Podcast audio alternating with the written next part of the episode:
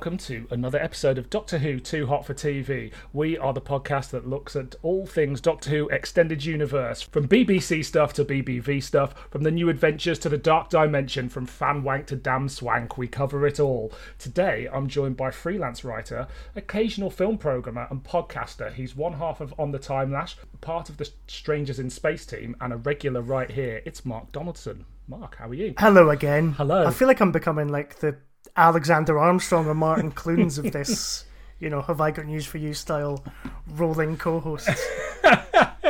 Just always here. You are indeed. here. You're part of the furniture. I know. It's what the people want. I spend all this time drinking coffee and doing podcasts with people in the afternoon. What they want is uncut people getting a bit drunk and looking at crap that nobody else will cover with me. Yeah, cool. And you've definitely picked. Nah.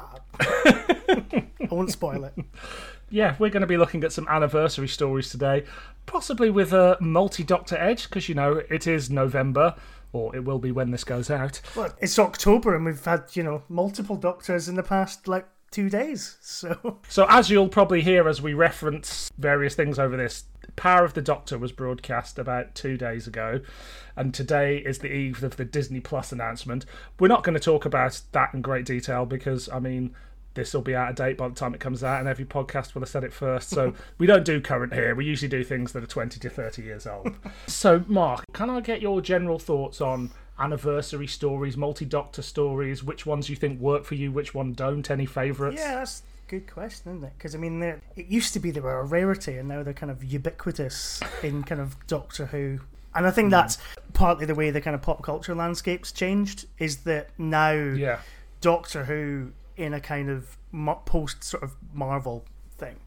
Each Doctor Yeah. is technically its own franchise. Yeah. and, and, and so therefore bringing them all together in comics or on audio or on telly is kind Hmm. of exciting but you should also kind of play that safe and not kind of do it every week or every year or Well, I mean, there's some certain comic strips and things like that that I think love bringing the Doctors together. And I guess, as you say, Doctor Who's played it fairly safe up until recently. But I think uh, people just want that in rush of nostalgia. I'm not sure it works for Doctor Who in the same way as it does for other franchises. Because when you get the Avengers together, they're all multifaceted different things. With Doctor Who, you are getting together a bunch of people who are the same person. yes yes that that is the thing and the the the fun of a multi-doctor story is always the interactions let's be honest not really between the doctors but the actors Yeah. there's always that kind of added layer of so you've got davison and Tennant, you know, Tennant blowing smoke up Davison's ass if in, in Time Crash. You've got Pertwee and Troughton's kind of bantering with each other. All of that's the relationship between the actors more than it is the, the incarnations. Yeah. So, yeah, I mean, in terms of what ones I like, I love the Five Doctors because it's just a big old hmm. party. And I know my On the Time Lash colleague Ben doesn't uh, particularly enjoy it. What? Oh, you know, I think just What a miserable I know, prick. eh? That's why he's not on. So yeah, the five because the five Doctors I think was the first multi-Doctor story I would have watched because I Yeah, remember that. VHS cover, the second one, Mm. the special edition one, just looking amazing because it's you know it's got five Yeah. Doctors, Yeti, Cybermen, Daleks. It, you know, it looks amazing. I tried to watch that quite recently with my girlfriend who likes a little dip into classic Doctor Who every now and then, and I forgot how fucking boring it is to start with.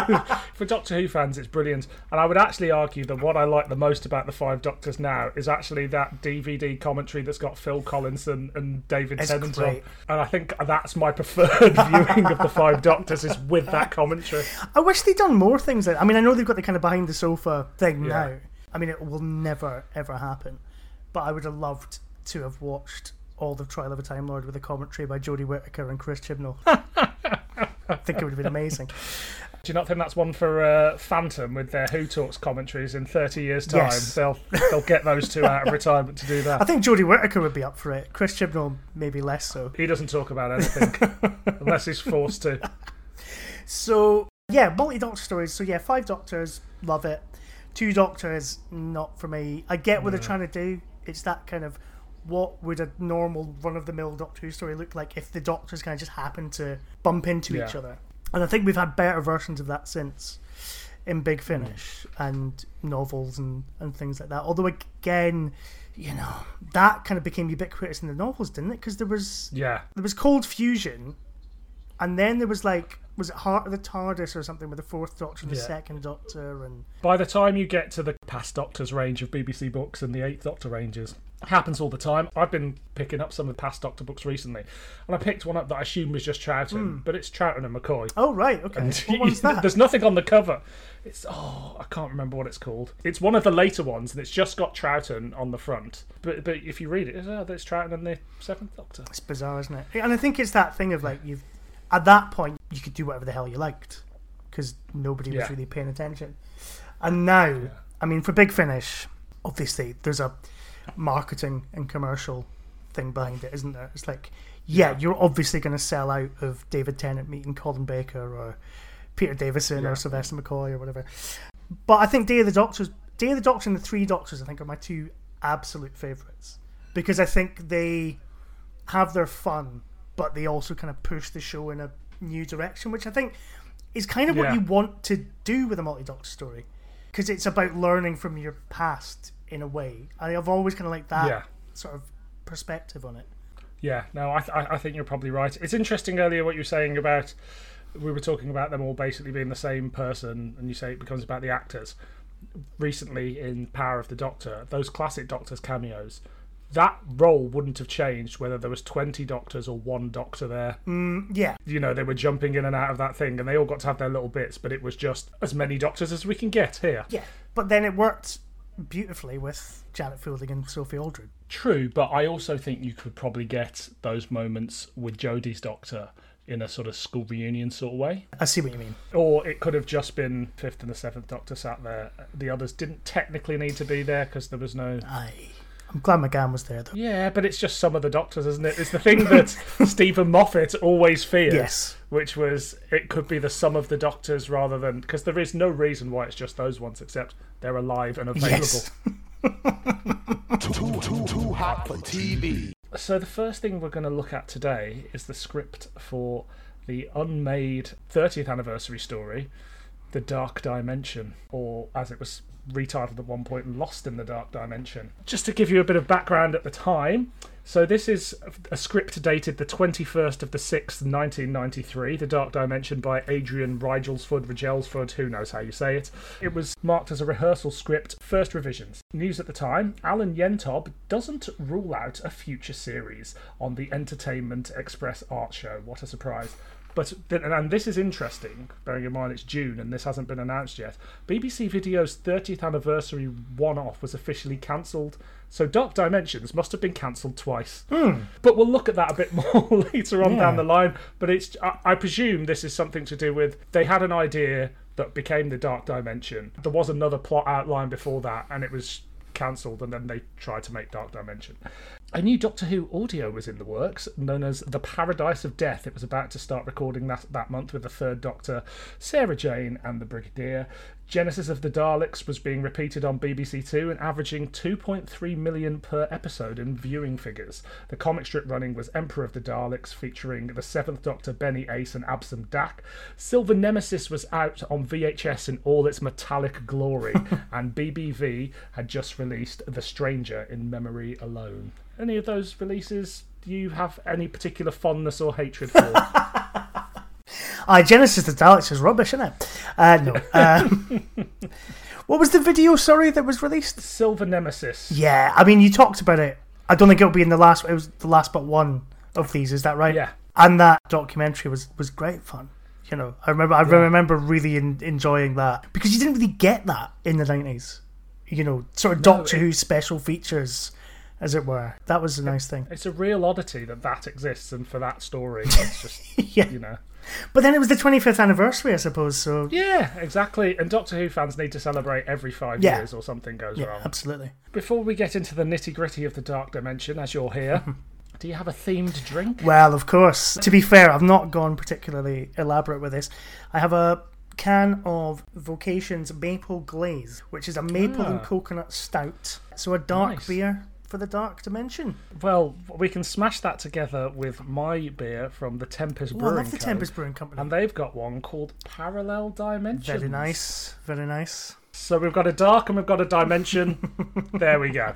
Too, too, too hot for TV. The Seventh Doctor is dead, and Dorothy keeps seeing flashes of the life she never lived Daleks, Cybermen, and Yeti.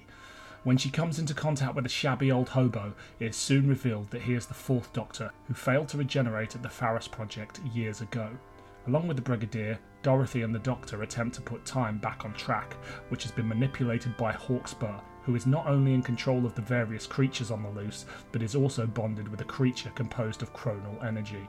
On their journey, they encounter the third, fifth, sixth, and seventh Doctor before returning to the present to face Hawkspur, who falls to his death in a duel with the fourth Doctor, while the creature is sucked into the time vortex. With time back on track, the fourth Doctor regenerates into the seventh, and he and Ace head off into the sunset once more. Too, too, too hot for TV. When did you first become aware there was a thing called the Dark Dimension? Um, it wouldn't be ninety three, because I think at that point I was kind of just watching repeats, and for me the thirtieth anniversary special was, you know, Dimensions in Time, which I would argue. I mean, at least it's only fifteen minutes long. Don't remember Ian Levine's got a 35 minute edit of it. oh God, why? so yeah, so I mean that was kind of the, that was the thirtieth anniversary special for me. So yeah, I don't know when it would have been that I heard about. it. I do remember probably just in reading Doctor Who magazine in kind of those years after the McGann movie where you start to kind of you're just hoovering up as much information as you can about Doctor Who. Yeah. And I'd heard there was a kind of cancelled 30th anniversary movie, and there was that sort of picture of the uh, Cyberman that they were going to use. I was like, oh my god, that sounds amazing. Uh, Yeah. and 30 years later, I've finally read the script, and well, we'll, we'll, we'll get to that. I was similar to you. I got into Doctor Who in 1989. In 1993, I went off it. I'd just kind of grown out of it. I'd, I'd grown out of it. I was into wrestling and other things like that. And then around November of that year, I got ill from school. And Jack, despite only being three, had got into Doctor Who and my uncle was still buying him Doctor Who videos. So I was like, oh, I'll throw on this Resurrection of the Daleks. I'd never seen it. And I was back in. You showed a three year old Resurrection of the Daleks. I, d- I know, it's weird, isn't it? I um, remember my nan saying, Jack wants to watch this thing called A Dead in a Sausage. I'm like, A Dead in a Sausage? It was the Deadly Assassin. I mean, there is a lot of dead in a sausage, but I won't start with my vegan, my vegan agenda. So I got back into it, watched, what was it, 30 Years in the TARDIS. I watched that when it came out. And that, from then onwards, I was in. Like, I was just in in. I was a proper Doctor Who fan, I guess. But I, so I'd missed all of the 30th anniversary. Right. and I started picking up back issues of DWM, and I picked one up, and it said, "Doctor Who is back, 30th anniversary thing." No internet, anything like that. I'm like, "Oh fuck!" There's an episode of Doctor Who with all the Doctors that I haven't seen, and it was probably about two months before I finally found out that it didn't exist. Were you just kind of going into your local HMV, just sort of scouring the shelves? Yeah, because I mean, how do you find these things out? And eventually, I picked up the issue where it said it was cancelled, and I was like, for fuck's sake. and then, probably when I was about twelve or thirteen, the Nth Doctor came out, and that had a summary of the plot in it. And I thought, at twelve years old, I thought, this is the greatest thing that has never been made. Like, what were they thinking? Gritty to a twelve-year-old, action-packed to a twelve-year-old, solid, proper Doctor Who to a twelve-year-old. The naivety of youth, eh? Well, you say that, but actually, I think there's something very interesting in what your average 12 year old thinks is kind of gritty and grown up, and what your, shall we say, slightly sheltered, uh, doc- grown adult Doctor Who fan thinks is kind of gritty and, and grown up. And Exactly that. Yeah, and I mean, we I think we still see that today on Twitter of people saying what they think Doctor Who should be, Yes. and it's very rarely, it's very rarely that. I just want to give a bit of background to the project for people that may be unaware. Most of the facts I'm going to drop in this are from Jon Preddle's article inside the Dark Dimension, which I found online at the New Zealand Doctor Who fan club. There is a huge article in Nothing at the End of the Lane. I got about halfway through it. I didn't realize how long it. It's great. It's very, very comprehensive. It's basically a book. Um, but yeah, it's Yeah. essentially a, um, a novella. So feel free to stop me if I say anything that you now know to be incorrect. In sort of late 1992, BBC Enterprises formulated a plan for a special feature length episode to celebrate Doctor Who's 30th anniversary in November 1993. Now, Enterprises was basically the people to put the videos out. They didn't make dramas or anything like that. Two of Enterprises' senior producers, Penny Mills and David Jackson, persuaded Enterprises' senior manager Tony Greenwood to take on the project as video only. Fun fact, listeners: many years ago, I lived with Tony Greenwood's daughter, but uh, I'm not in touch with her, so she's so he's not coming on the podcast. they commissioned Adrian Rigelsford or Rigelsford, who knows, who was the writer of the Doctor Who book The Monsters who in turn bought on director Graeme Harper. At this time, it became apparent that Alan Yentob was interested in a possible BBC One screening, so agreed to put some money into it. Uh, the Dark Dimensions and later The Lost in the Dark Dimensions brief was to include all the surviving Doctors, the most popular monsters, and another writer called Joanna McCall was brought in to assist uh, Adrian, who hadn't done much writing in that respect before. Any of that sound incorrect to you? Not as far as I no no. That all sounds Good. the yeah the, the chain of events. So let's talk about the choice of writer here. It's an odd one, isn't it? It is. Um, now, if I remember rightly, hang on a second. They got Adrian Riggles, Rigglesford, Rigelsford, Rigelsford, Should we just call him Adrian? Aid. We'll call him Aid. Aid. Big Aid. Um, convicted felon Adrian Riggles.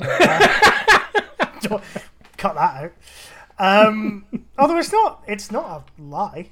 It's is yeah. it really? I it's suppose not a lie. that's- We're not slandering true. anybody. We're not. He has spent time in prison. Yeah. Uh, for, the, anyway. for the nerdiest of crimes you could possibly spend time in prison for. so Nick Crawley, who was an acquaintance of uh, Vicky Thomas, who worked at BBC Enterprises, um, suggested that 20, this is from uh, the Nothing at the End of the Lane article. Nick Crawley suggested that 23-year-old Adrian Rigglesford might be a suit- might be suitable. Uh, Adrian was a long-term Doctor Who fan who had been helping to develop various script ideas and was known to be fairly quick as a writer. So arrangements were duly made to discuss the idea of a special with him. So that's basically why he was chosen because he can turn things around quickly and he was a Doctor Who fan, which I think sets the scene for what happens Yeah. next. Ex- exactly. So, as you say, he, he is apparently a script writer. Uh, he, he's done a fair amount of factual writing and things like that. So it's it's not a million miles away. Although it's And, not and some less than factual writing well. Now, within Doctor Who fandom, he has a reputation of being a bullshitter. Now, I've never had any dealings with the man, but I've spoken to several people that had, including, if you read my book, Downtime The Lost Years of Doctor Who, Nick Briggs doesn't have anything very positive to say about him. uh, now, it has been alleged that he blagged the BBC into thinking that he had been a writer and that, that, that they could commission him to do this. I can't find any proof of that online, but I mean, if he did, that's a hell of a hustle, and I respect the man for it. yes, yeah. Just to kind of jump forward, he would do some scripting of television again. He wrote for the sci fi series Space Island 1, which was on Sky 1 in 1998, which is kind of like a sci fi soap. Okay. He also wrote one story for Big Finish, The Roof of the World, which is a main range story with Peter Davison and the Fifth Doctor. Vaguely remember that, yeah. And he was attached to write for the Lethbridge Stewart spin off books before being quietly dropped. There we go. This is obviously the first time you've read this script, Yes. And the last, I imagine. I uh, can't think of any uh, reason why you'd read No reason to go back to it. I guess I'd like to start with. So he isn't necessarily what you would class as like a renowned writer. How does the script read to you? It's there's a quote from Graeme Harper in the the Richard Bignell article, where it says something like, "I was given a script and it was the best action film I'd ever read and the best Doctor Who story I'd ever read." Was it this one? I don't think it was this one that we've read. I think it was an earlier Right. draft um, from from the dates of it. Uh, but I don't. I- don't think it's it's very it reads very much like somebody who has watched a lot of Doctor Who Yeah. and is then kind of trying to write their version of Doctor Who. it's trying to write an edgy version of Doctor Who, I think, a little bit. But then when you look at, like, you think that Tom Baker's sort of the lead, and they're looking at Alan Rickman and Brian Blessed in some of these Yeah. parts, you just think this dialogue is going to be chewed up and spat out against some rickety old sets at some point. Yeah, And the way he write, like, it, the, the script is 200 pages long. it's long. Yeah. Now, I read a lot of scripts for my hmm. job, and it, I have never seen a 200 page script, and I've seen some overwritten scripts. It, it also has too much description. It like the key to a good script generally is it's not prose, but he Yeah. kind of writes the description like it's prose, so you get a lot of fluff in there. But really, you leave that stuff down to the director, and someone like Graeme Harper is going to do what he wants anyway. Um, so it is a bit of a a weird script. The dialogue is quite interesting as well, I think, because I think a lot of it is how, what a Doctor Who fan thinks sci-fi characters speak like. like, there's not a lot of naturalism in there. no. First of all, the Doctor has this weird voiceover at the start, but only for like one or two scenes, which uh, which is a bit odd. And that's because he's obviously heard Tom Baker doing voiceovers and thought, "Get that in there." And then Hawkspur has lines like, "We have a slight problem to deal with, namely your incompetence," which I can imagine being said by like Tobias Vaughn in The Invasion, but it's 1990 fucking three. I, I mean, I can hear that being delivered by Rickman with suitable Yes. relish, to be fair. Yeah, yeah. Um, there, there is a bit of that. But I think at this point, he wasn't necessarily attached. Another Hawkspur line is, You appreciate death with a far greater sense of irony. Again, Rickman, Brian Blessed, I can hear it, but I don't think it's the the sort of dialogue that's going to attract a top tier of talent, shall we say. No, it's not. And there's just there's some really just very clunky like um, when they sort of open up the time portal at the start, and it's like how far back's it going? They used to call it the Big Bang. Her wry smile is lost on Everett. The hydrogen inrush, the point when creation began. It's like Jesus Christ. It's like Pip and Jane Baker of you know. I mean, that is literally paraphrasing Castrovalva, I think. Yeah, I think so. And it's like just just say the start of the universe, mate. Like, Yeah. That's all you need. Start the universe. We all know what it means. Uh, we better take him back. The medtechs will want him if our lot don't. I mean, again, it's just like so, Yeah. just like you know, very sort of Cliche. clunky Doctor Who dialogue. What what I will say is that it's very much a three act structure, which you know is the basis of writing a good script. What I want to do is sort of we're going to take it in these three acts because I think they're quite clearly signposted, and maybe you'll disagree. I don't know. The first act is obviously the setup, and it doesn't really feature the Doctor that much. We get a dead Doctor at the beginning, and then we get a bit of a Tom Baker being a drunk or half dead, one of the two. It depends what day he showed up to the studio for the shot it. So, what do we think of this first third that doesn't feature the Doctor? And it is page seventy-five before he shows up in earnest. That really struck me as odd because Hmm. the whole because what I'd always understood of the Dark Dimension was that Tom Baker had expressed an interest in doing Doctor Who again, so Hmm. they kind of ramped up this whole production. So you would think that you would kind of want him front and center. Yeah. Now, obviously, that has two problems. One of which is that well, Sylvester McCoy's the Doctor, right? And then the other problem is that obviously Tom Baker is no, hasn't been the Doctor for ages, and it's been a decade, and you know he doesn't necessarily Yeah. look like how he used to. So those those are problems, and it feels like it's taking seventy five pages for the writer to work out how to fix that. it's just odd because you want the Doctor. It's a Doctor Who anniversary special, and I guess if like if you're do if you're telling us because it's a dystop because basically because of what's happened, there's a mm. dystopian world where the Doctor's kind of just a shambling lunatic who kind of wanders around the streets and and he's not there and it's like kind of what happens when the Doctor's not there to, to Earth. That's a great concept. Russell T Davies did it very well in Turn Left. but that was 45 minutes and 75 Yeah. pages is what about an hours of an hour of screen time? I mean, quite easily. The usual rule of thumb is that it's a minute a page, but Yeah. obviously here, for some reason, I don't know how the BBC presented their scripts at the time. It's every, it's like a page and a half, then it changes. There's never mm-hmm. like two. So when we say 200 pages, we're probably looking at 150, which is still too fucking long. Yeah, But that's anyway. still about two and a half hours, isn't it? It's- Yes, exactly.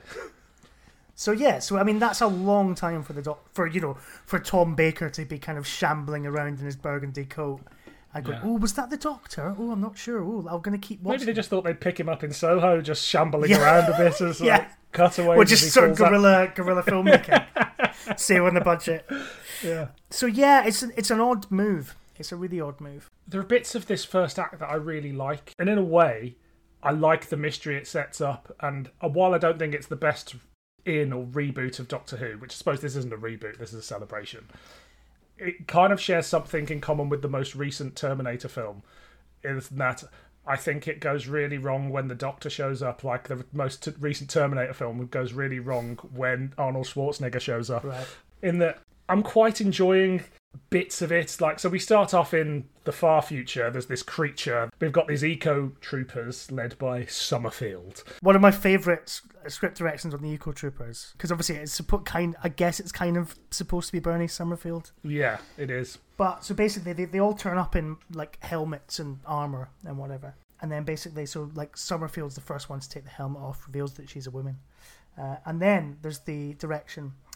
The other eco troops remove their helmets. We see that they are all women. And the emphasis is on all. There is an emphasis on all. It's underlined. Yeah. They are all women. the 90s, eh? Written, written like a true 90s Doctor Who fan. I could see Graeme Harper shooting this bit well and it kind of working. But then we're getting to the point those eco troopers are in the plot and they serve no real function after that except to be taken over by the main villain like a million other things can be. Hmm. I guess the one thing that had it been made, whoever played Summerfield would probably be the ver- the voice of Benny now on Big Finish Audios. yeah. What a dark dimension that is. and so they finally find the fourth doctor. He's old. They take him to hospital. A needle breaks on his skin, which is another very 90s idea. That's never been touched on in Doctor Who ever since to make out like the Doctor's invincible. But then I was thinking, is that is that part of the reason he didn't die when he fell off the tower? Because now he's somehow invincible. I don't. I just didn't didn't quite get it. But it Yeah, doesn't kind of tie that together, does it? no, exactly. But we're introduced to Dorothy Hmm. or Ace. So this first part's very much centered on her and the guy she's shagging, who is the Brigadier's son. Dorothy is an environmental terrorist turned teacher. The word terrorist was thrown about with a lot less connotations back then, I guess. Yeah, I've, I've just been for something I'm, I'm writing tomorrow. I've just been watching a lot of Star Trek from the nineties, in which which introduces the Maquis, which were the kind of Star Trek's terrorist group, and they're all quite sympathetic, and they're all you know like, and you kind of like, Yeah. yeah, I kind of see their point to be honest. Um, Yeah. And I remember there was a documentary about Deep Space Nine, where they said we could not do those storylines if we had been going out after 9-11. There's just Yeah. absolutely No, no, way it would have been allowed. The freedom fighters, They are freedom fighters.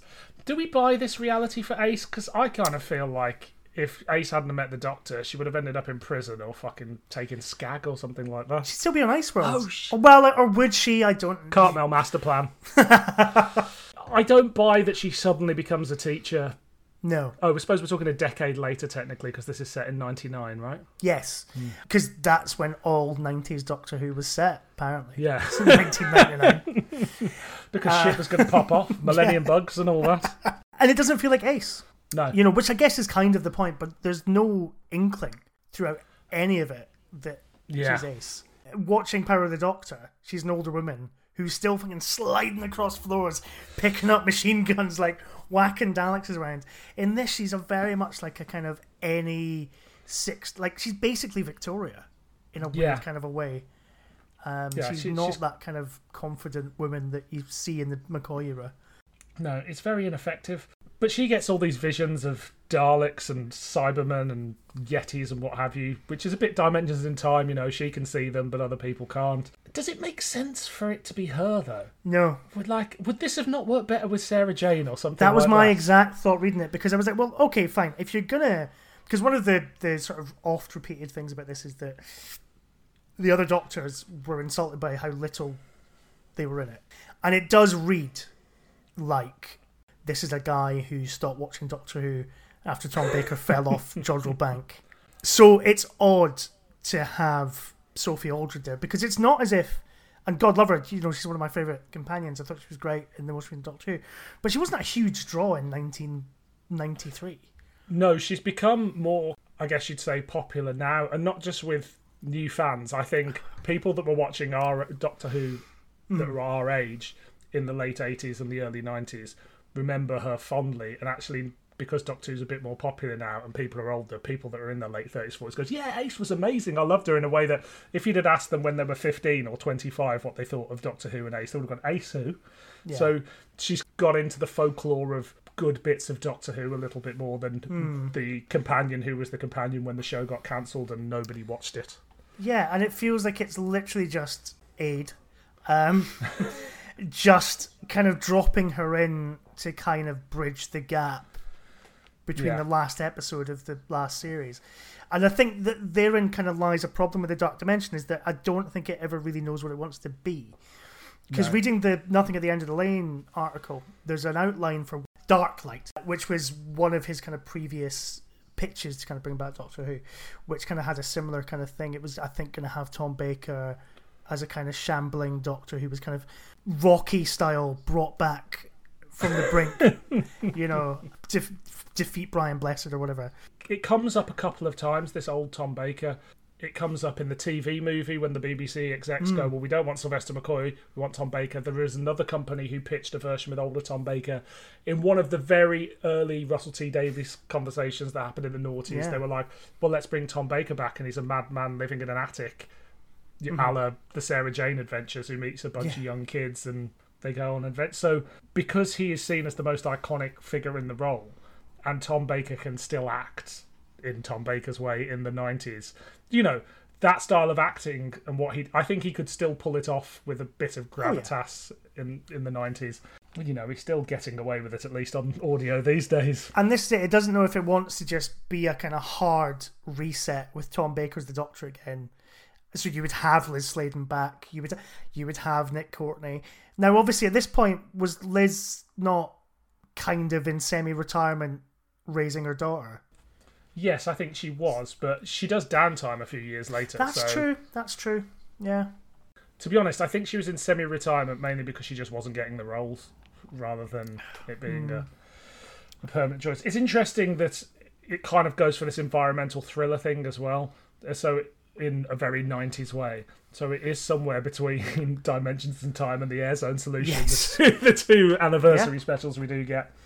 But there you go. I mean, apparently that's what you were going to do in the '90s: uh, multi-doctors uh, in environmental thrillers. You'd think there were so many environmental thrillers in the 90s, we'd have solved it all by now. But Apparently, cl- not. clearly not enough people bought the Airzone solution uh, from Yeah. HMV. Well, guys, it's on Amazon Prime. I think for free, so you can all watch it. And if you want Yeah. to hear the Too Hot for TV review of it, we did it this time last year. I Oh, think that was the thing that, that drove Jack off in the end. You know? The- so we've got this introduction. We meet. We see the Brigadier again.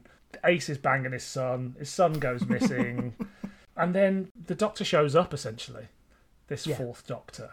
Can you imagine Tom Baker delivering half of these lines? No. No. I mean, he would be improvising all the way Yeah. through. They're all, yeah, they're all quite. Florid isn't the word. isn't the word It- because it's but it's very kind of wordy and you know it, it's Doctor Who fan film level of writing for the eccentric Time Lord. yeah. And also, it's interesting that that uh, Baker wanted Douglas Adams, what he gets is this. Was he ever given? I'm I'm not sure if I'm clear on whether he was ever given a, but he must have been because all the other doctors got to see it. I believe he was given the script, and also, uh, from what I understand, he was paid for it Right. because he was the only one that was contracted. Sure. We also get some weird H.G. Wells stuff stuff scattered in there as well, which is all a bit basic bitch sci-fi. I think there's like the odd quotes of it, and then the stuff. In, they, there's this library. Yeah, the library, which is supposed to be the TARDIS or something, isn't it? It's, Yeah. TARDIS is expanded and the into a church and the library and yeah. I think that's a I think that's a really cool idea, and I could see that working well in a comic. I'm not sure Hmm. the budget they had in mind for this. It would have just been a library they'd hired somewhere with some roundels somewhere and a few computer banks. But like as like this infinite maze of a library, I could see it working well. They kind of bring the Doctor round, who has apparently been under control of Hawkspur, the villain, for all this time. Yeah, but it never really kind of goes into what that means. Is it just that he's kind of, I guess, just kept him not quite sedate, but kind of he's never going to rebel and he's never going to jump in and save the day. And That's why he's been a bum for all this time, essentially. We get to this point where the Doctor and the Brigadier and Ace jump into the vortex, but we'll come to that in a bit. So Hawkspur slash the the creature is our main enemy. And the creature is this unstoppable energy which apparently was going to look like a billowing, floating death, but I imagine would have looked like a Vardan or something like that. How do you feel about this villain that's kind of thrown in there as a new element? Because there is some new elements in here. there is, there is. I think it's fine. I don't think there's anything, there's nothing that stops you from, you know, including a new villain in an anniversary special. No, absolutely. Um, and you know the idea of he's kind of put he's like a rich industrialist who becomes prime minister by the end of this, By the- yeah. the end of this, we never explain why, but he is. yeah by the end of act one well not act one but the kind of yeah i guess act Yeah. one it's pretty much Yeah. he's in there by then isn't he so i mean he's it, but i just don't really get the the the character he's kind of like a scientist who wanted to get eternal life or something and then Yeah, unleashed a creature in a church and the creatures allowed him to live forever but do you know what it screams screams to me as? They wanted to use the Master, but because it's the '90s and continuity matters in a way, they went, "Well, we don't want Anthony Ainley to do it. We want to get a big name for the villain, so we'll write someone that's just Yeah. like the Master, but not the Master." Well, yeah, it's interesting going back to it, sort of looking back on it after Power of the Doctor, and it's just like, oh yeah, actually, you could because obviously Hawkspur kind of commands the Daleks and the Cybermen, and is kind of hmm. you know at the the heart of it all. So yeah, you're absolutely right. It was al- almost certainly, oh, we can't have somebody, we can't have Rickman in Anthony Ainley's wig be kind of Yeah. rolled over with a little I mean- regeneration effect on his face. The little the, the the choices were, and this is quite a list: Rickman, David Bowie, which he was also on the list for Sharish Jack as well. Can you imagine Bowie in this? Brian Blessed or David Warner?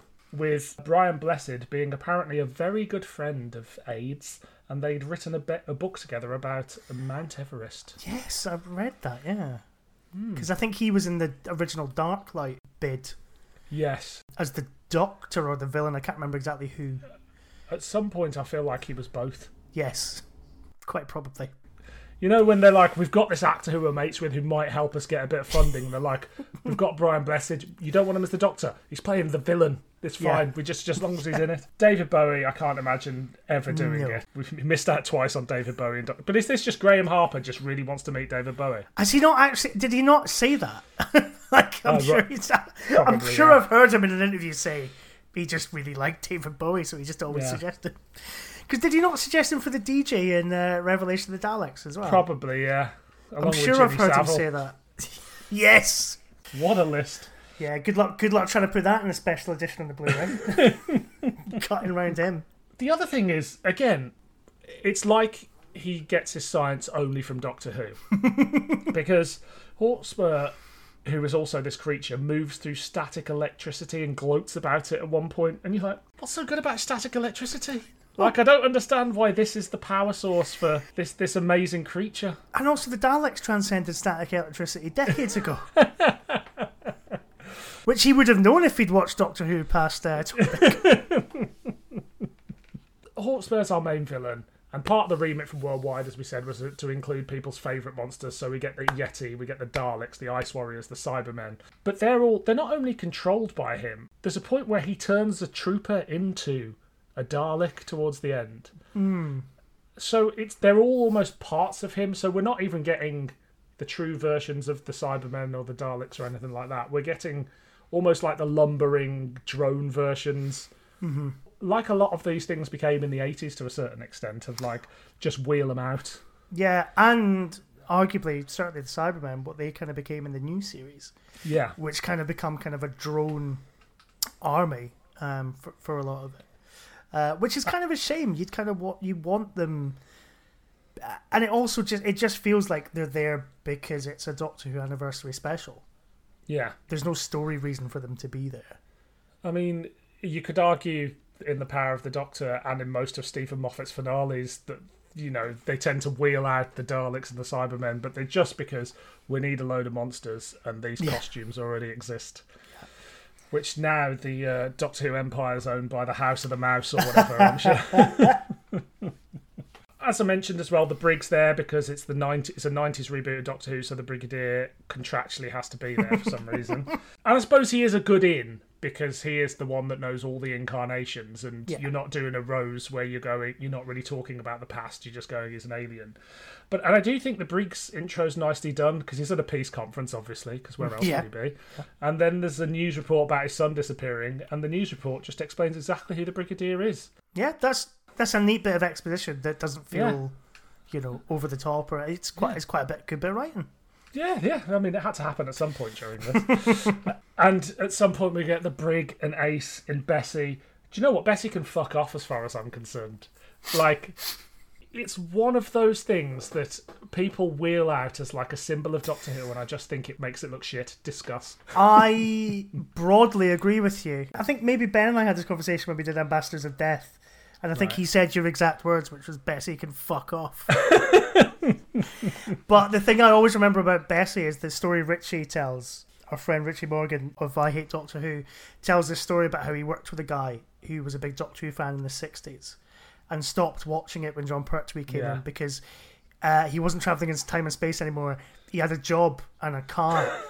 and it was a really shit kind of, you know, Edwardian car as well. Yeah. Just- it's it's one of those things, isn't it, that I think um, it sort of ties into that kind of oh, Doctor Who's a bit quirky, isn't it? A bit quirky Yeah. and British, and you know, it's an affectation that continues to get wheeled out, and it's an affectation because Jon Pertwee liked cars, Yeah.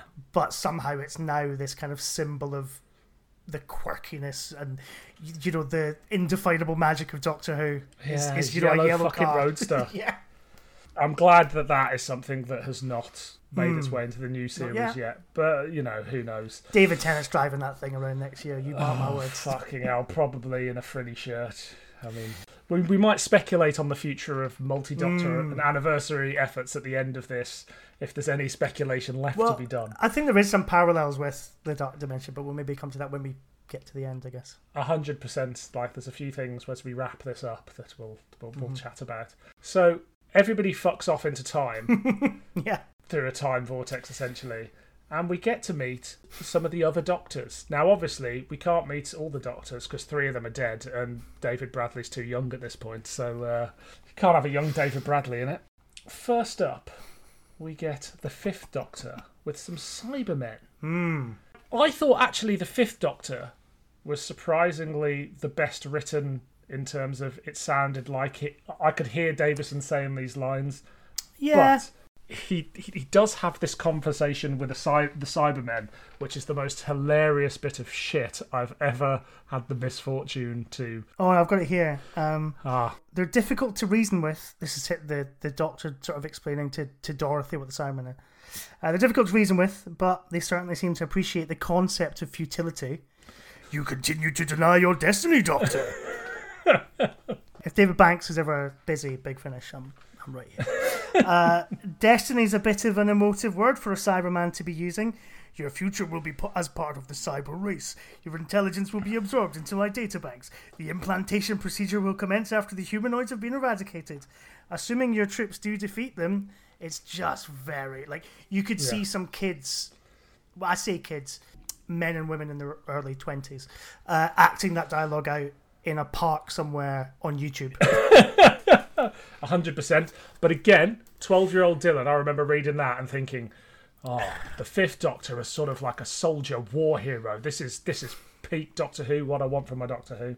I can see Davison making the best of it, and just you know, hmm. Da- Davison is consistently solid as the Doctor. Oh yeah, abs- like he's he's a great actor, Peter Davison. I think he's possibly one of the better served here of the cameos. Yes, yeah, he does get a bit more to do.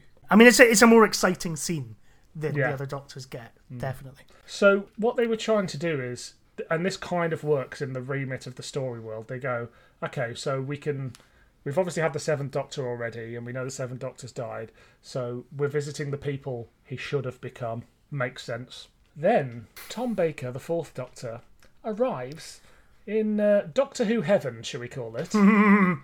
Hang where he run, where he runs into Jon Pertwee. Now, when I was reading this on Friday night, I thought, "Phew, this is a bit fucking ridiculous. Then on Sunday, a little thing called Power of the Doctor aired, and I was like, well, this is a bloody good idea. But they're done in different ways, slightly, hmm. and the whole metaphor of Guardians of the Edge going over the edge, and it's something that's nicked from Zagreus essentially, where Well, it's nicked from Zagreus. It's also nicked from. Um, is it Paul Cornell's Timewyrm Revelation? yes, There's a whole thing with the Doctor and Ace are kind of running through the Doctor's mind, and there's kind of hmm. old versions of the Doctor that are kind of still existing within that. Hmm. It's been around for a while. This idea. We'll talk a bit about what the other doctors thought of this as we come to the end of it. But there are two things that I immediately thought of here. Can you imagine Jon Pertwee and Tom Baker getting on in this scene?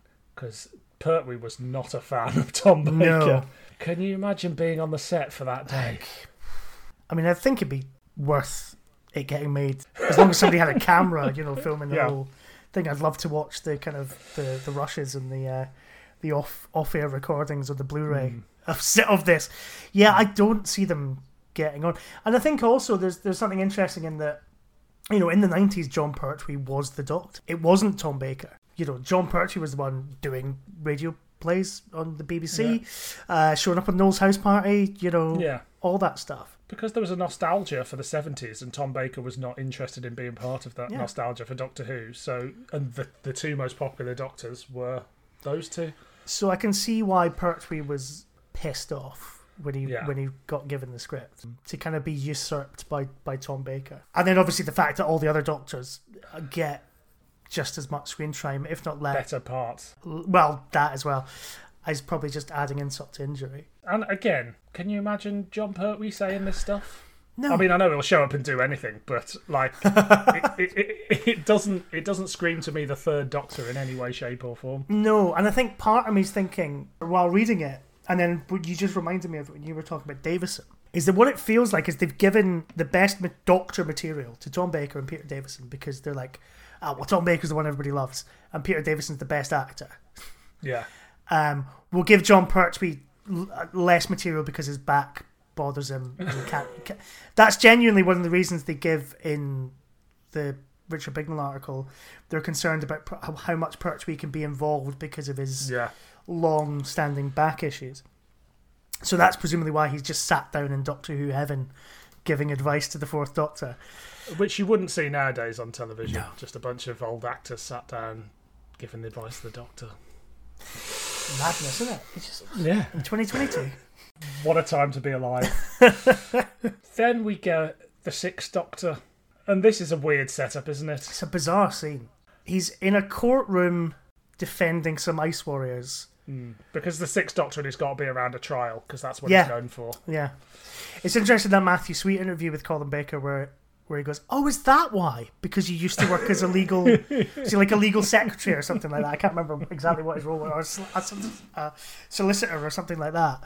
Just, just keep putting him in trials. I do think he also captures the Sixth Doctor's love of language. I think it's the one thing that a Doctor Who fan can excel at is mm-hmm. doing those Pippa Baker style speeches and giving them to a, a Sixth Doctor in any form. Yeah, it's it, it's fine, but then it's weird because like Davison's like in the thick of the action, and then they they sort of join the Sixth Doctor, and he's just like in the middle of an adventure. Oh, we find out what the Sixth Doctor's day job is. Yeah, he's just a he fucks off barrister. doesn't it? And he's defending this sort of very dubiously named ice warrior Aslix. and as you as you rightly pointed out a couple of episodes ago, what was it with people shagging ice warriors in the nineties? It's just what everybody did. They were, I guess, they're the sexiest Doctor Who monsters. Toyah Willcox wouldn't agree, but you know. God, that's Um, a deep cut reference. And then finally, we get Ace meeting the Seventh Doctor, uh, who we've seen dead at the beginning, so McCoy gets all the good parts in this. yeah. And McCoy's basically there as a cipher for the plot more than anything else. Yeah. He explains to Ace and any of the audience who might have still been watching on BBC One uh, what what Could Ace. you and- imagine this going out? I mean, I guess we'll talk about that. But could you imagine this going out on BBC One? Yeah, it's insane, but yeah, I keep saying we'll come to things later, but I just think Yeah. you know we need to make sure we cover all the elements. So Yeah, I've yeah, got yeah, methodic order, and he explains who they would have been to each other, what the, the creature wants, what Hawkspur wants, and everything. Finally, so because the Machiavellian Seventh Doctor always knows he's one step ahead, even when he's Mm. dead. Obviously, we get to see the Seventh Doctor later at the end. We also see the Fifth and Sixth Doctor in cryogenics, and the, the Third Doctor being hard done by. Five and six almost get their hero moments, whereas, as we were saying about Jon Pertwee, he's just a pensioner on a rock or whatever it is. That's your episode title. yeah, let's talk a little bit about these potential cast members. So, despite a lot of pre production work being done, uh, BBC Enterprises have done little in contacting the people they wanted to appear in it. Yeah, because I, I think the kind of the thing that becomes incredibly apparent when you kind of read into the production of the Dark Dimension is that this isn't the sort of thing that BBC Enterprises do. Absolutely not. You They know. they get they get Colin Baker or Jon Pertwee in front of a camera to introduce some orphan episodes of Doctor Yeah. Who. They don't create the 30th anniversary special. They get Tom Baker to go Shada, uh, you know, to camera. They don't get Tom Baker to properly be the Doctor again. And there's an interesting quote from one of the guys involved, David Jackson, who was uh, at BBC Enterprises and was one of the people kind of working on the, the project. He met John Nathan Turner and asked him to sort of be involved as like an advisor and associate producer.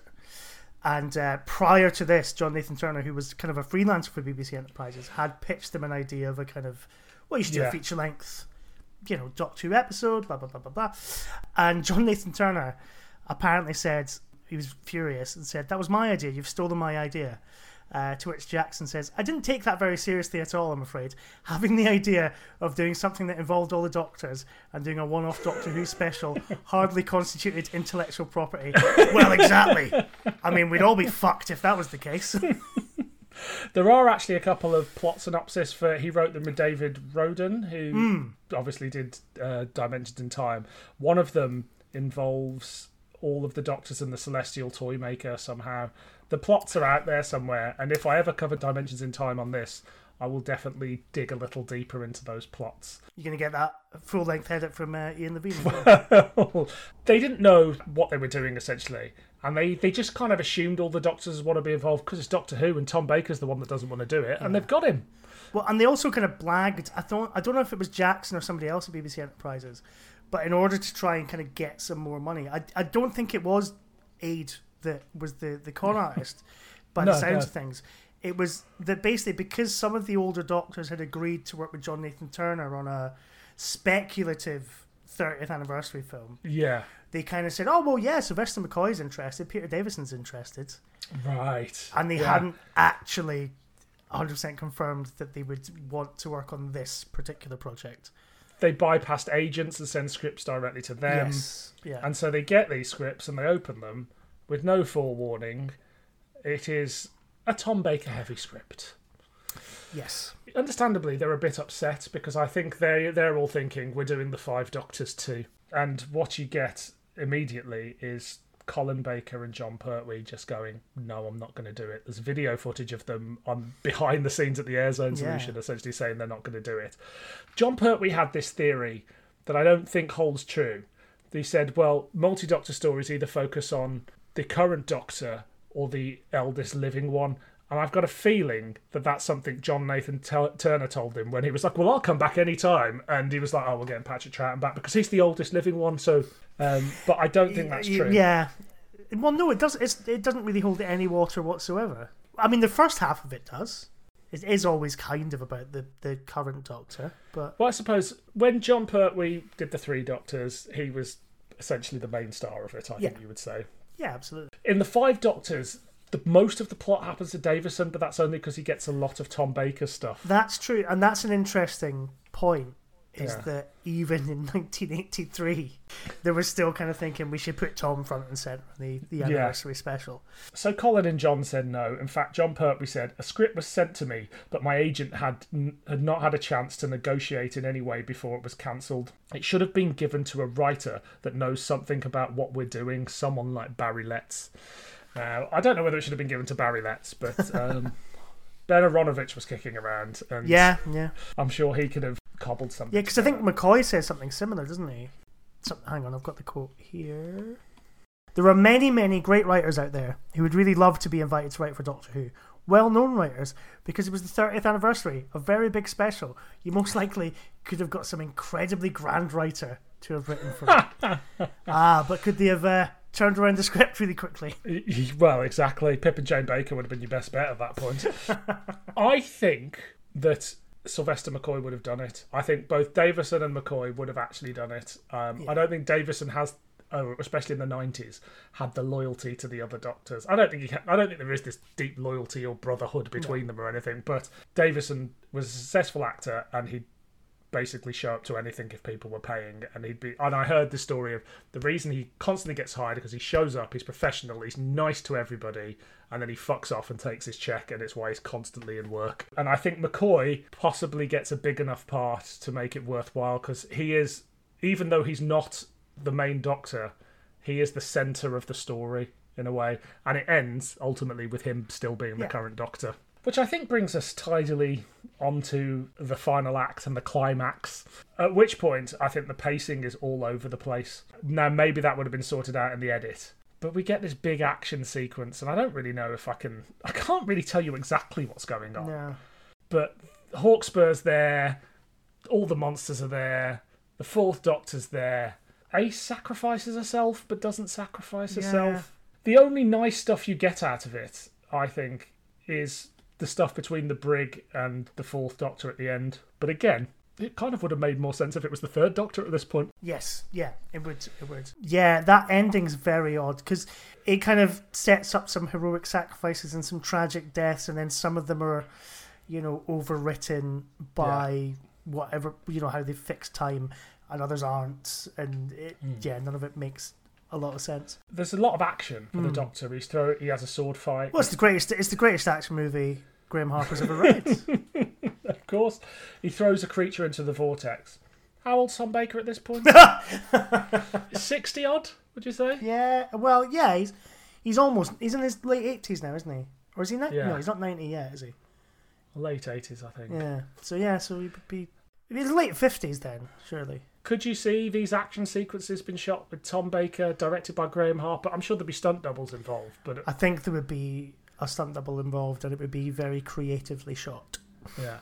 The thing that worries me a lot about reading it is I know all the stuff that he wanted to do in Revelation and didn't have the time. And this hmm. script screams, even with its heightened budget, screams, oh, actually, this is all going to look shit. Well, they never have the they never had the budget for it, did they? You know, that's Yeah. So, how does it get resolved? I don't know, mate. Something to do with a pyramid and uh, I re- reread the scene a few times, and I've had a couple of pints by this point. But um, the best I can get down to it is they win because the Brigadier presses a button. Basically reverses everything. it's, well, it's as good an explanation as any. Yeah, I mean, it works in New Doctor Who all the time. So True. It resets, and we get the Seventh Doctor back and Ace, and they trundle off into the sunset once more. Although I have a problem with that, and it, it seems to happen quite a lot nowadays, where you get sort of sequels or spin-offs or you know whatever that kind of revisit characters that you know and hmm. love, takes them on a new adventure, and then leaves them exactly where they were Yeah. When you last left them. It's literally you're like picking the toys out of the toy box, having a play, putting them back in. And the end of this with the, the Seventh Doctor and Ace is the end of survival. Yeah. They're just walking off into the sunset. Who knows if they'll ever be back? Yeah. You know, bye bye, see ya. Yeah. So it's like, well, what was the point in any of that? I mean, it was just to tell a story with Tom Baker ultimately. Yeah, yeah, and that that's what it keeps coming back to. We mm. want the most successful doctor back, rather than what they would do now potentially, maybe do, may not be doing, is just go. We want the most successful doctor back. We don't need anybody else. Um, they have to think of a convoluted fan reason yes, because you could have done the t- the fourth Doctor didn't regenerate with a ten seconds of explanation and had none of those other characters. In Oh it. yeah, yeah, absolutely. Um, and then at the end, have Sylvester McCoy show up, or not. You could just have the Doctor, the Fourth Doctor, fixing everything, going back into the TARDIS, and then, you know, falling over or, whatever. yeah. How do we think this would have looked? God awful. Uh, no, I don't know. Um, I mean, it's it's weird, isn't it? Because it's a it's it started off life as a straight to video movie, but with a script that I think I think it's fair to say has pretensions of being something much bigger. Yeah. Like I can't imagine this as a straight to video film. The script No. you, you get. I mean, say Doctor Who videos were, I don't know, say they were selling 40,000 at the time and they thought a new Tom Baker might sell 100,000 and they're getting a mm-hmm. fiver off each video, you're still not nearing the amount of money that you need to make this script. And that was kind of why it folded, wasn't it? It was that the takings wouldn't justify the, the budget, Yeah. essentially. And even when it moves to BBC One, I can't even see it on BBC One at that point. No. It doesn't feel of a piece with anything else that was on BBC One at that point. I, I think, you know, Graeme Harper was like, we're going to shoot it on film, but I can imagine him wanting to shoot it on film and then at the last minute someone going, we're going to have to shoot it on videotape, unfortunately. Mm-hmm. And it starts off with all these, you know, they had some interesting people design, like the people who were doing Jim Henson's Yeah. Creature Workshop who did Dark Crystal. And, you know, you see that redesigned, you see design concepts for redesigned Cybermen and things like that. I wonder how far you get down the line before you, they go, oh, we can't afford these scary looking Cybermen. Hmm. But we've got the suits from the 80s. And all of a sudden, it looks. I think it possibly looks somewhere between Dark Season and Downtime. That is Yeah, that yeah. that is what I think. A really well shot version of those, but just compromise after compromise as they realise they haven't got any money. Yeah, definitely. The, the action would look terrible. The sword fight fight would have looked terrible. Yeah, I just can't see it.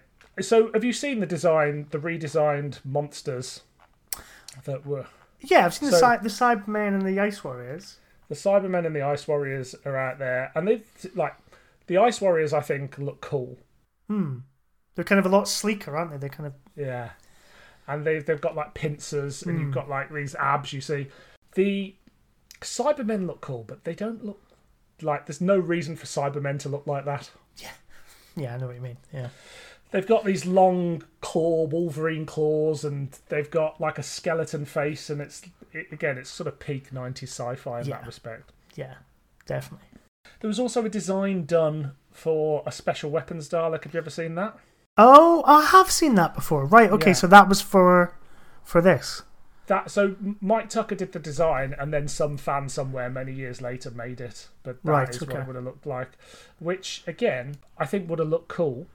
Mm-hmm. But I- I can also see it wobbling around on the pavement like they were in Remembrance and stuff like Yes. that, and it just being pretty shit. But then, ever was it thus? I suppose you know with Doctor Who. I think everybody goes in with the best intentions, and I think had it been made, it would not have looked like anybody wanted it to to look.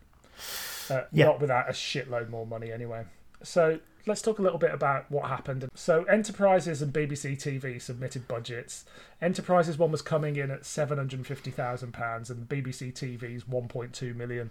Now that one point two million does sound a lot more realistic, I guess Yeah. you would say. But obviously, the internal board at the BBC went, well, Enterprises said they can make it cheaper, so we're going to do it for three quarters of a million pounds. But everybody was worried that they were they couldn't make drama because they'd never done it for and they were costing far too low. The main cancellation of the project fell to a miscalculation of the cost of the program. A large sum of money had not been added to both the cost and revenue of the project that would co- cost to put on air. Now, as someone who budgets films and TV shows for a living, Yeah. that's the sort of terrible mistake that could end your career. Well, it's like an apprentice task, isn't it? So, Yeah. right, what will you do? You've got to put on a Doctor Who anniversary special. Yeah, I think these sort of, you know, the budget, even, you know, they didn't think they would get any return from it either. And, mm. well, enough return from it, I think, is one of the other sort of factors involved. But it, it did bumble on for a bit. And there was this whole thing where the, a BBC board was put together to discuss the project while the producers were away, and they made a vote that the production was nothing more than a hastily cobbled together money spinner, and no thought regarding a realistic production of production schedules and budgets, and that was it essentially. Hmm. But it didn't quite die when everybody thought it had died. BBC Enterprise was still determined to try and spin it out and get it in ti- out in time for Christmas 1993. And Aid was instructed to rewrite the scripts featuring only the fourth and the seventh Doctor, Interesting. which is probably a more realistic version of it. Yeah. There's also a world where Philip Segal says that he got wind of it and said cancel it. Hmm.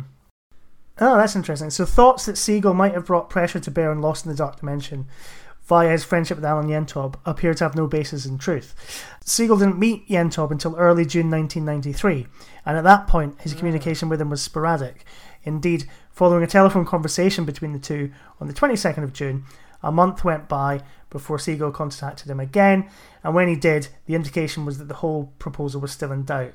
It sounds like a bit of a line that Yentob's probably spinning to Segal and also to the other people, going, "Well, you know, this might jeopardise our Spielberg relationship." Yeah, I think that's it because it says it goes on to say that Yentob did make inquiries as to getting the deal to move forward, um, and Segal was informed by telephone on the 30th of July that the BBC Enterprises board had finally given the official go ahead to the Amblin project, although details continue to be thrashed out for the next few months. Um, and then obviously it's not until 1994 that they start working on the TV movie. Interesting. So it- he never had anything to do with it, but by this point, it's dead in the water. and Yeah. we never got it. What are kind of the takeaways? I guess the takeaways and comparisons that we can take for modern Doctor Who on what it did right, what it did wrong, things that may have actually been used in stories. Are there things there that you're like, that's a gem of a good idea, and especially now we've had Power of the Doctor and stuff like that? yes. Um, I think, you know, like I said at the start, I think, you know, the idea of a, a dystopian world without the Doctor is, is obviously it's a good one, so much so that it's been dealt with a couple of times since the show's come back. Also, the idea of bringing back the most popular Doctor, you know, as as uh, well, we're, we're in it. We're we're living through it right now. Um, We've got David Tennant back, and I'm hoping because it's Russell T Davies, there's more to it than just you know, oh, we've got David Tennant back. He's the 14th Doctor Who. I think there will be. Because it's the fact the clothes change. And I know it's because the regeneration was shot like a year ago and Yeah. yada, yada, yada.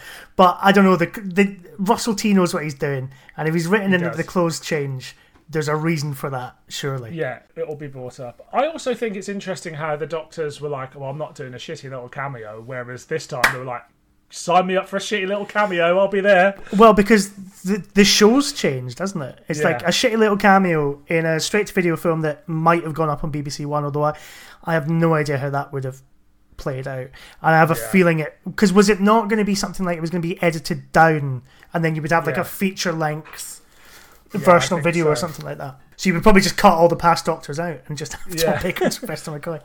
I think it probably would have ended up once they'd seen it late night on BBC Two rather than prime time BBC One. Quite probably, yeah, because it's it's it's not a relaunch for Doctor Who, and it's not even really a celebration of Doctor Who. It's quite bleak and not particularly. It's definitely a kind of Doctor Who anniversary special for a year in which Doctor Who is missing, presumed dead. Do you know what I mean? Like it's Yeah. there's no, yeah, it's very sort of funereal in its atmosphere. And even when they do try to inject some humour later on down the line with the Fourth Doctor, Mm-hmm. it's still very much that season 18 version of the Fourth Doctor rather than. Like, Yeah. there is no energy and fun of Doctor Who in this script. No. It has got the character of the Doctor in it multiple times and Doctor Who things, but it is it's almost like it's not a Doctor Who script. Yeah, I think that's fair. Mm. I do think there's a good story in there somewhere, and I know we've said that Doctor Who's used some of the ideas, but I do, I love the idea of an unregenerated Doctor maybe being found by the current Doctor or a companion or something, and a story being told mm-hmm. there. And I think somebody like Russell T Davies could do a brilliant version of that. Yes. It's not here. just, just, just to clarify. Yeah. Imagine you don't know that the TV movie spawned the world of the Eighth Doctor, and you've got a choice, and it's not you that's choosing, it's 12, 13 year old you choosing. You can have the TV movie, or you can have the Dark Dimension. What does 12 year old you choose? God. See, uh, inter- when would I be? I'd be making this choice in 1996, I guess, would I? Yes, yes, you would. Yeah. See, I really liked the TV movie when it went out, and I, if I was 12, 13 years old, I wouldn't, I wouldn't have bothered my ass to read the script. But I mean, if I had a full, you know, a full production to watch, okay, let's go with that as the hypothetical situation. Yeah. Yeah, I think I probably would go with Dark Dimension because it's Yeah. it is the Doctor who you kind of want at that age, isn't it? It's all the monsters, all the doctors, all the action, mm-hmm. none of the fun, no, none of the romance, none of the joy. Exactly. Um, yeah, Nobody in this script's ever had sex. Even the Brigadier's yeah. son was probably adopted. He was loomed. Um, he was loomed. The Brigadier's son was loomed. But I gather now, given the choice, we're much Oh, better off with the TV 100%. movie. Yeah, Yeah. I think Doctor Who would still have come. I'm not, you know, about to say that the, if the Dark Dimension had come out, it would have killed Doctor Who. I think we would still probably end up with it coming back in 2005.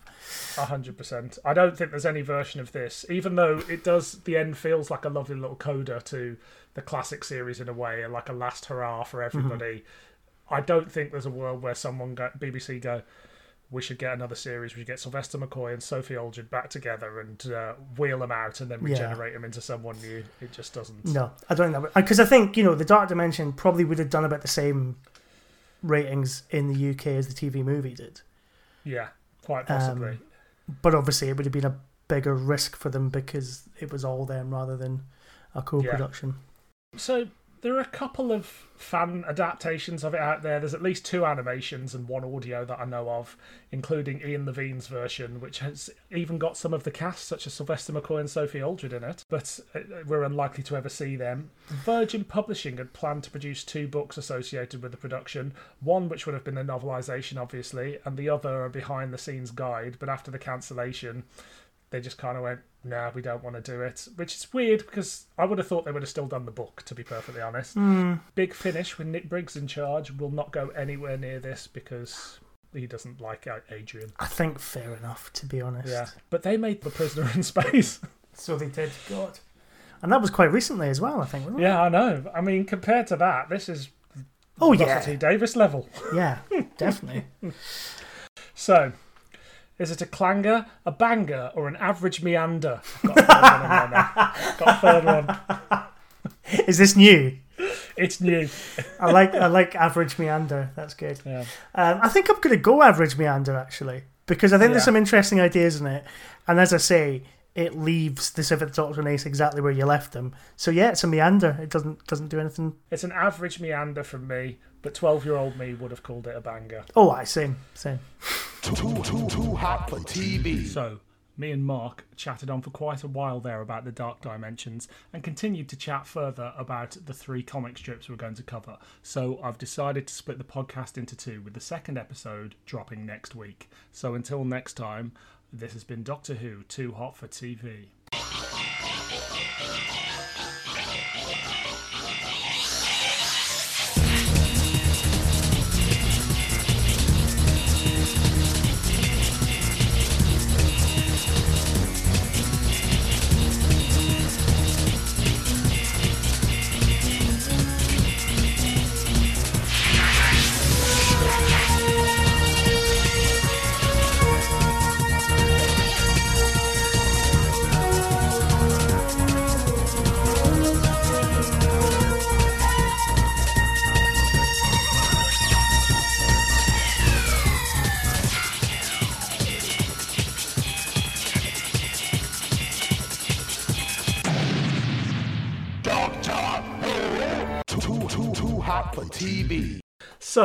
I know it's only a script. Actually, is there anything else you want to say on it? Um, probably, but not at this exact moment. I mean, we've we've gone on a- for quite some time, haven't we? We've done It's- we've done about an hour on it. we've done a whole podcast on just this. So yeah.